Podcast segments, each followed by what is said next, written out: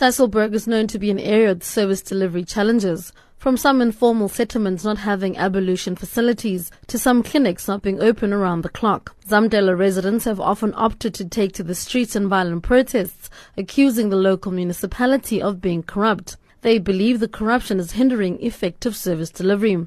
EFF Deputy President Floyd Shivambu says under his new government, they would work at correcting the ills of the current leadership. A job is the most important thing that we focus on. And we're going to do that. We're not just making empty promises. And part of the job creation will be to open a community health center in each and every ward. And the people from that ward are the ones who are going to be trained and work in the community health center. Part of the job will be to create a creche in each and every ward. The people from the ward will be trained and work in the creche.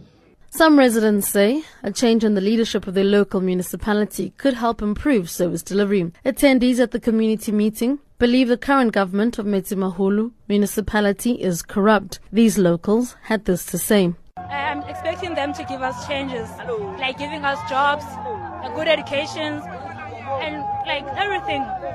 Electricity, like our roads, uh, we have poor education, and we're, we're expecting them to give us bursaries. Like right now, I'm sitting at home, I'm not working, I'm not going to school. We are talking about uh, tenders that are given to friends of comrades. We are talking about clinics that are not opening uh, 24 hours, and the EFF is promising that all those issues will be sorted.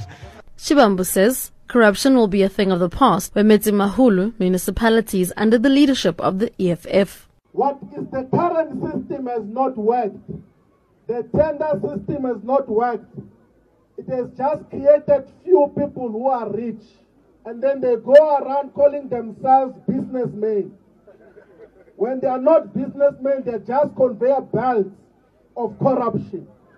We are going to stop the corruption by stopping the tenders.